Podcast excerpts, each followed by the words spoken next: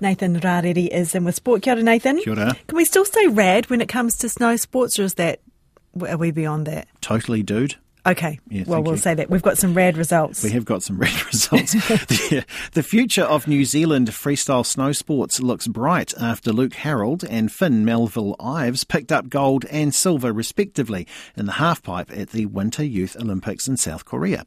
It's the first time that New Zealand has ever won an individual gold medal at the Winter Youth Games and the first time there has ever been two New Zealanders on the same podium at any form of Winter Olympics.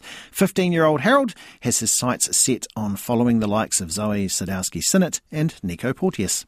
win at the Olympics, win X Games, win everything. Just be the best I can be and have fun. New Zealand Athletes Federation boss Rob Nichol says athletes want to be treated fairly as employees, which will help them perform at their best on the world stage.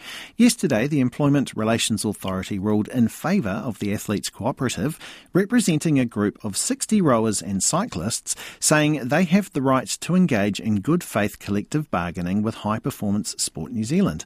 Former rowing great Mahe Drysdale says their existing contracts treated athletes as second class citizens.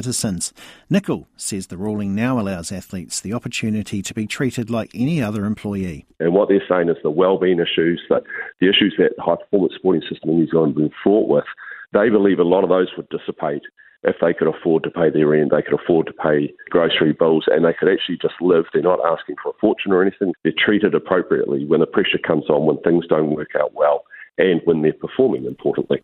Formula One has rejected an Andretti Cadillac bid to enter as an 11th team in 2025, saying that it did not believe the proposed outfit would be competitive or add value to the championship.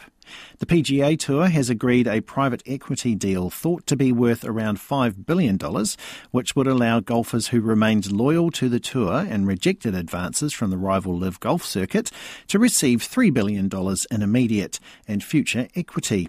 And New Zealand sailor Tom Saunders has set himself up for Olympic selection in the one person dinghy after finishing fifth at the World Championships in Adelaide. Pūrongo kina kina. That's your sports news.